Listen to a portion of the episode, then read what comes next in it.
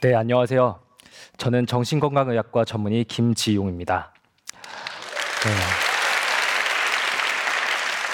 네. 어, 저는 매일 작은 제 방에서 1대1로 얘기하는 것만 익숙해 있는데 이 넓은 공간에 많은 분들 앞에 서니까 좀 떨리네요. 지금 얼굴이 막 긴장되는 게 느껴지고 하는데 소개해 주신 대로 저는 동료 의사들과 함께 지난 3년 동안 뇌부자들이라는 이름 하에 정신과에 대한 사회적 오해와 편견을 없애보자 라는 거창한 목표로 팟캐스트를 시작했고 이후에 책 출간, 강연, 최근에는 유튜브까지 다양한 활동들을 해오고 있습니다. 제가 오늘 여성의 회복을 이야기하는 이 자리에 좀 어울리는 사람일까? 라는 생각을 저 스스로 해봤어요. 저는 여성의 마음을 정말 모르던, 알 수 없던 사람입니다. 일단 시작부터 아들 둘인 집에서 태어났고요. 저희 아버지는 외아들이셨고 그에 반해 어머니는 10명의 남매, 남매 중 막내셨는데요. 저희 집에 어릴 때 반려견이 들어왔는데 어머니께서 무슨 이놈의 집안은 개새끼마저 남자냐 라고 얘기하셨던 게 아직까지 기억에 남습니다. 좀 말이 없고 무거운 집안의 그런 분위기였어요. 어릴 때부터 운동을 좋아해가지고 남자애들과만 어울려 놀았고 그래도 대학에 가면 뭔가 바뀌지 않을까라는 일말의 기대가 있었는데 대학에 가서도 결국 운동 동아리 활동만 열심히 해서 그때 만난 수십 명의 남자 선후배가 지금까지 제 대인 관계의 거의 대부분입니다. 그리고 저희 뇌부자들 역시 여섯 명의 멤버가 전부 남자들이고요. 이제는 애 아빠가 됐는데 두 명의 아이 모두 아들입니다. 네. 어떻게 이렇게 남자들만 득실거리는 공간에서 제가 살았을까 싶은데 이런 제 인생에 이런 불균형을 맞추려는 듯이 제가 진료실에서 만나는 분들은 80% 정도 분이 여성분들입니다. 그리고 그분들의 이야기를 들으면서 저는 제가 몰랐던 사실들을 하나 깨닫게 되었습니다. 그것은 바로 우리 사회가 아무리 많이 바뀌었다고 해도 여전히 사회적 약자로서 고통받으면서 살아오신 여성분들이 많이 계시다라는 사실을 알게 된 것이죠. 여성은 사회적 약자다라는 말에 동의하시는 분도 동의 안 하시는 분도 계실 거예요. 사실은 저도 예전에 긴가민가 했습니다. 그런데 사람은 자신의 경험을 바탕으로 세상을 바라보기 때문에 모두가 같은 세상을 살아온 게 아니잖아요. 그렇기 때문에 같은 생각을 가질 수 없는 게 당연한 거고 이 명제에 동의할 수 없는 게 당연한 거죠. 하지만 그렇기 때문에 더욱더 상대방의 아픔에 대해서 내가 보지 못한 세상의 슬픔에 대해서 공부해야 되는 게 우리 사람입니다. 저는 하루 종일 듣는 사람입니다. 제게 이야기를 들려주시는 분들을 통해서 제가 보지 못했던 세상을 만나고 거기서 겪었던 그분들의 감정을 약간이나마 같이 공유합니다. 제가 들었던 한 분의 이야기를 전해드리려고 해요. 지금 화면에 나오는 책들, 하나같이 유명한 베스트셀러입니다. 안 그런 것도 하나 있죠. 네. 이 책들을 제가 모은 이유가 있습니다. 이 책에 등장하는 주인공들에게는 아주 독특한 공통점이 하나 있어요. 혹시 아시는 분 계실까요? 아, 네, 아마 저밖에 없을 것 같은데. 네, 일단은 주인공이 여성입니다. 네, 그건 너무 당연하고요. 그거 이상으로 말씀드릴 거는 일단 집안에서 둘째예요. 둘째인데 언니와 남동생을 가진 둘째입니다. 제가 오늘 소개드릴 제 환자분 역시 그래요. 그런 집안에는 공통적으로 깔려있는 집안의 그런 심리가 있죠. 아들이 반드시 있어야 된다라는. 첫째가 딸이다. 뭐 조금 실망하지만 그렇게 크게 실망하지는 않으시더라고요. 왜냐하면 둘째 낳으면 되니까. 그래서 이제 둘째는 아직 나오지도 않았는데 뱃속에 있을 때부터 압박이 가해집니다. 아들이 잘 들어선다는 날을 받아서 임신을 시도하고 미리 나오지도 않았는데 남성적인 이름을 지어서 이름을 정해놓기도 하고요. 아들이 들어선다는 한약을 먹기도 하고 아이가 이미 생겼는데 아들로 바꿔준다는 한약을 드시기도 합니다. 그랬는데 이제 딸로 태어난 둘째는 당연히 받아야 할 그런 환영을 받지 못합니다. 자신이 결정하지도 않은 성별 때문에 처음부터 차별을 받고 아, 넌 차라리 없는 게 나았을 텐데 라는 존재 자체를 위협하는 말들을 듣게 됩니다. 그래도 사랑받기 위해서 언니와 경쟁하면서 열심히 살아가던 도중에 어느 날 갑자기 나타난 남동생은 그 존재 자체만으로 모든 것을 빼앗아가 버립니다. 심리적으로 건강하게 자라나기 위해서는 우리가 각 연령대에 반드시 달성해야 하는 것들이 있습니다. 가장 어린 시절 첫 번째에는 신뢰라는 것을 달성해야 합니다. 이 신뢰를 달성하기 위해서 우리에게 필요한 건 무엇일까요? 정답은 무조건적인 사랑입니다. 충분한 사랑을 받아서 아, 세상은 살만한 곳이구나. 사람들은 나에게 잘해주는 것이구나. 이렇게 세상에 대한 신뢰를 가져야 건강한 마음을 가지기 위한 첫 단계입니다. 그런데 첫 단추부터 잘못 끼워진 아이들은 세상을 어떻게 바라보게 될까요? 어, 세상은 나를 반기지 않아. 나는 사람들과 가까워질 수 없고 사랑받을 수 없는 존재야. 라는 생각을 가지고 그런 세상에 살아가게 됩니다. 이런 뿌리 깊은 생각을 뒤집어 줄 수 있는 경험을 하지 않는 이상 이런 생각의 틀은 어른이 되어도 바뀌지가 않습니다.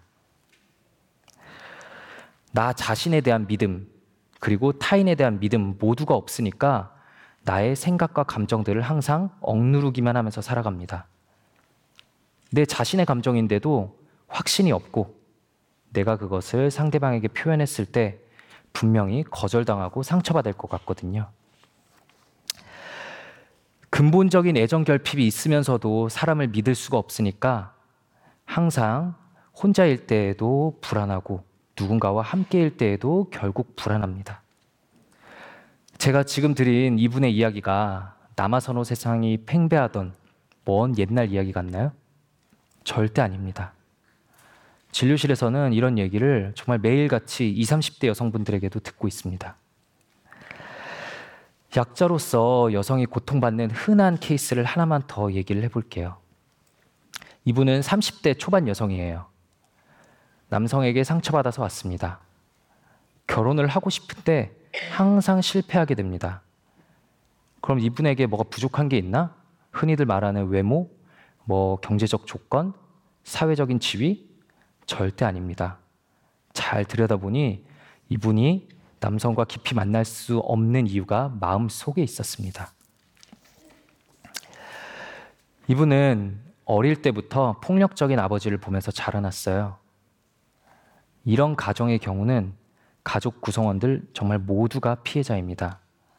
폭력의 당사자인 어머니는 물론이고 목격자인 아이들 역시 엄청난 피해자가 됩니다.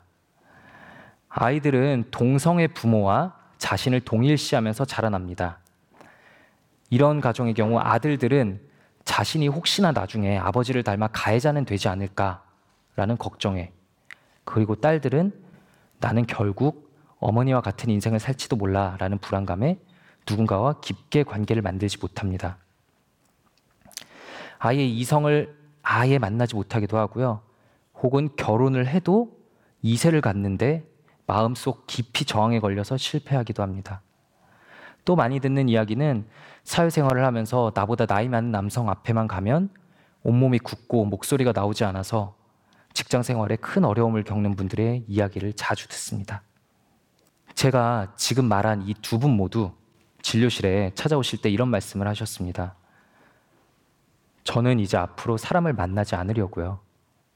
상처받지 않으려면 그 길밖에 없을 것 같아서요. 라고 말씀을 하셨습니다. 어떻게 해야 이분들의 뿌리 깊은 상처가 회복될 수 있을까요? 나는 사랑받을 수 없는 존재야. 다른 사람과 가까워질 수 없어. 라는 생각의 틀이 바뀔 수 있을까요? 답은 사람에 있습니다. 너무 뻔한 대답처럼 들리죠? 사람에게 상처받아온 사람들에게 사람을 다시 만나라 라는 이야기는 너무 가혹한 거 아니냐라는 반문을 듣기도 합니다. 하지만 사람에게 상처받았으면서도 결국 사람에 대한 기대를 버릴 수 없는 것이 사람입니다. 물론 상처받은 이후에는 적극적으로 혼자인 시간도 필요합니다. 하지만 사람이 사회적 동물인 이상 너무 길게 지속되는 혼자만의 시간은 필연적으로 우울과 불안을 불러옵니다. 사람에게 받은 상처는 사람을 통해서 회복될 수 있습니다. 오늘 말한 여성분들이 나는 앞으로 사람을 안 만날 거예요 라고 하면서도 진료실에 또 하나의 사람인 저와 이야기를 나누러 찾아온 것도 그분들의 마음 깊숙한 곳에서는 이 사실을 알고 있기 때문입니다. 회피해서만은 해결되진 않고 결국에는 부딪혀서 극복해야 된다는 사실을요. 사람이 답이라는 말을 조금 더 구체적으로 이야기하자면 어떤 다른 사람과의 안정적이고 꾸준한 관계에서 생성되는 심리적 안전기지를 의미합니다.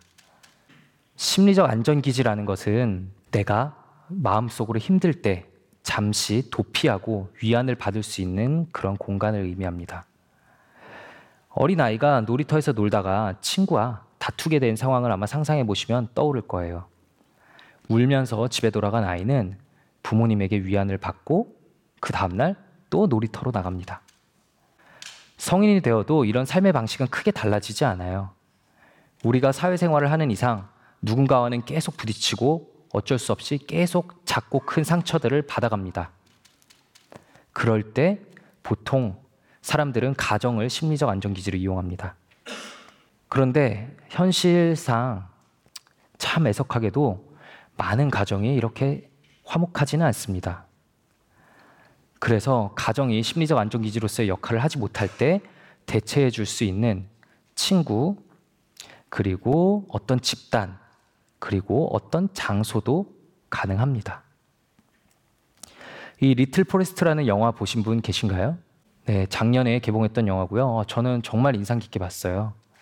취업, 연애, 시험 모든 것에 실패한 청춘이 어릴 적 추억이 남아 있는 고향집으로 가서 그곳을 심리적 안전기지로 삼아서 회복하는 과정을 잘 그려낸 영화입니다. 여기 계신 분들 지금 잠시만 눈을 감고 한번 떠올려 보세요. 내 심리적 안전기지는 누구인지, 내가 정말 힘들 때 내 머릿속에 자연스럽게 떠오르는 사람, 혹은 어떤 집단, 장소는 뭐가 있는지. 잠깐 스쳐가는 것이라도 떠오른 게 있었다면 정말 다행인 인생입니다. 예, 성공하셨어요. 많지 않아도 됩니다. 딱 한두 개만 있어도 돼요. 그런데 많은 분들이 이런 심리적 안전 기지를 가지지 못하고 있습니다. 심리적 안전 기지가 없다? 그럼 난 이제 실패하고 좌절한 인생이다? 당연히 아닙니다. 지금 이 순간부터 만들어 나가면 됩니다. 그럴 때 1번으로 해야 되는 것은 내 주변에서 그래도 가장 믿을 만한 가까운 사람에게 손을 내미는 것이겠죠. 하지만 분명히 또 상처받고 실패할 것이라는 생각에 쉽게 선뜻 손을 내밀지 못합니다. 그런데 다가가려고 시도했던 분들이 진료실에 오셔서 공통적으로 하신 얘기가 있어요. 어, 내가 걱정했던 것과는 그래도 다른 반응이 나오더라. 그런 최악의 상황은 일어나지 않더라. 당연하죠. 왜냐하면 나는 상처받았던 어린 시절의 나도 아니고 내 눈앞에 있는 사람은 예전에 나에게 상처 준 그 사람도 아니거든요. 힘든 누군가가 나에게 손을 내민다. 그런 경험 다들 많으실 거예요. 저도 정신과 의사가 되기 전에도 친구에게 그런 도움을 요청받은 적이 있었고요. 도와주고 싶으면서도 동시에 좀 부담스럽고 피하고 싶기도 합니다. 그게 사람의 마음이죠. 왜냐하면 정말 도와주고 싶은데 어떻게 해야 될지, 내가 뭘 해줄 수 있을지, 괜히 조언이라고 했다가 더 상처되는 건 아닌지 이런 생각들이 들거든요. 그럴 땐 그냥 들어주시기만 하면 됩니다. 그 사람의 이야기를 들으면서 그 사람의 입장, 그 사람이 느꼈을 감정들을 같이 상상하며 같이 느끼는 것만으로 충분합니다. 많은 분들이 저한테 정신과 의사면 말을 엄청 잘해야 되겠네요. 이런 말씀을 하시는데 절대 그렇지 않습니다. 정신과 의사는 말을 하는 사람이 아니라 듣는 사람입니다. 누군가의 이야기를 들어주는 것만으로 아픔이 그 크기가 줄어드는 것을 매일 진료실에서 목격하고 있습니다. 제 병원 진료실이에요. 되게 작죠. 하지만 이 진료실이 심리적 안정기지로 어떤 분들에게는 작용합니다. 현실에서 내가 도저히 심리적 안정기지를 찾을 수 없을 때 이 작은 진료실이 임시적인 안정기지로 작용합니다. 여기서 힘을 얻고 그를 바탕으로 다시 세상에 나가서 사람을 만나고 관계를 만들어 나갑니다. 오늘 처음 이야기했던 그 셋째 중 둘째, 그분이 최근에 진료실에서 하신 말씀이 있어요. 어, 지난 한 주 힘들 때마다 정말 신기하게 선생님께서 어, 지금 잘하고 있어요. 라고 말해줬던 내용이 자연스럽게 떠오르면서 힘든 걸 잘 이겨낼 수 있었다. 라고 말을 하시더라고요. 이 작은 방이 정말 다행히 그분에겐 심리적 안정기지가 되었습니다. 그분은 이제 이 심리적 안정기지를 바탕으로 과거를 그리고 앞으로 살면서 만날갈 현실의 상처들을 이겨낼 힘이 생겼습니다. 지금 여기 계신 모든 분들의 마음 속에도 튼튼한 안정기지가 존재하기를 그리고 동시에 다른 분들의 안정기지가 될 수 있기를 만약 없다면 새롭게 만들 강한 용기를 내시길 기원하면서 말을 마치겠습니다. 감사합니다.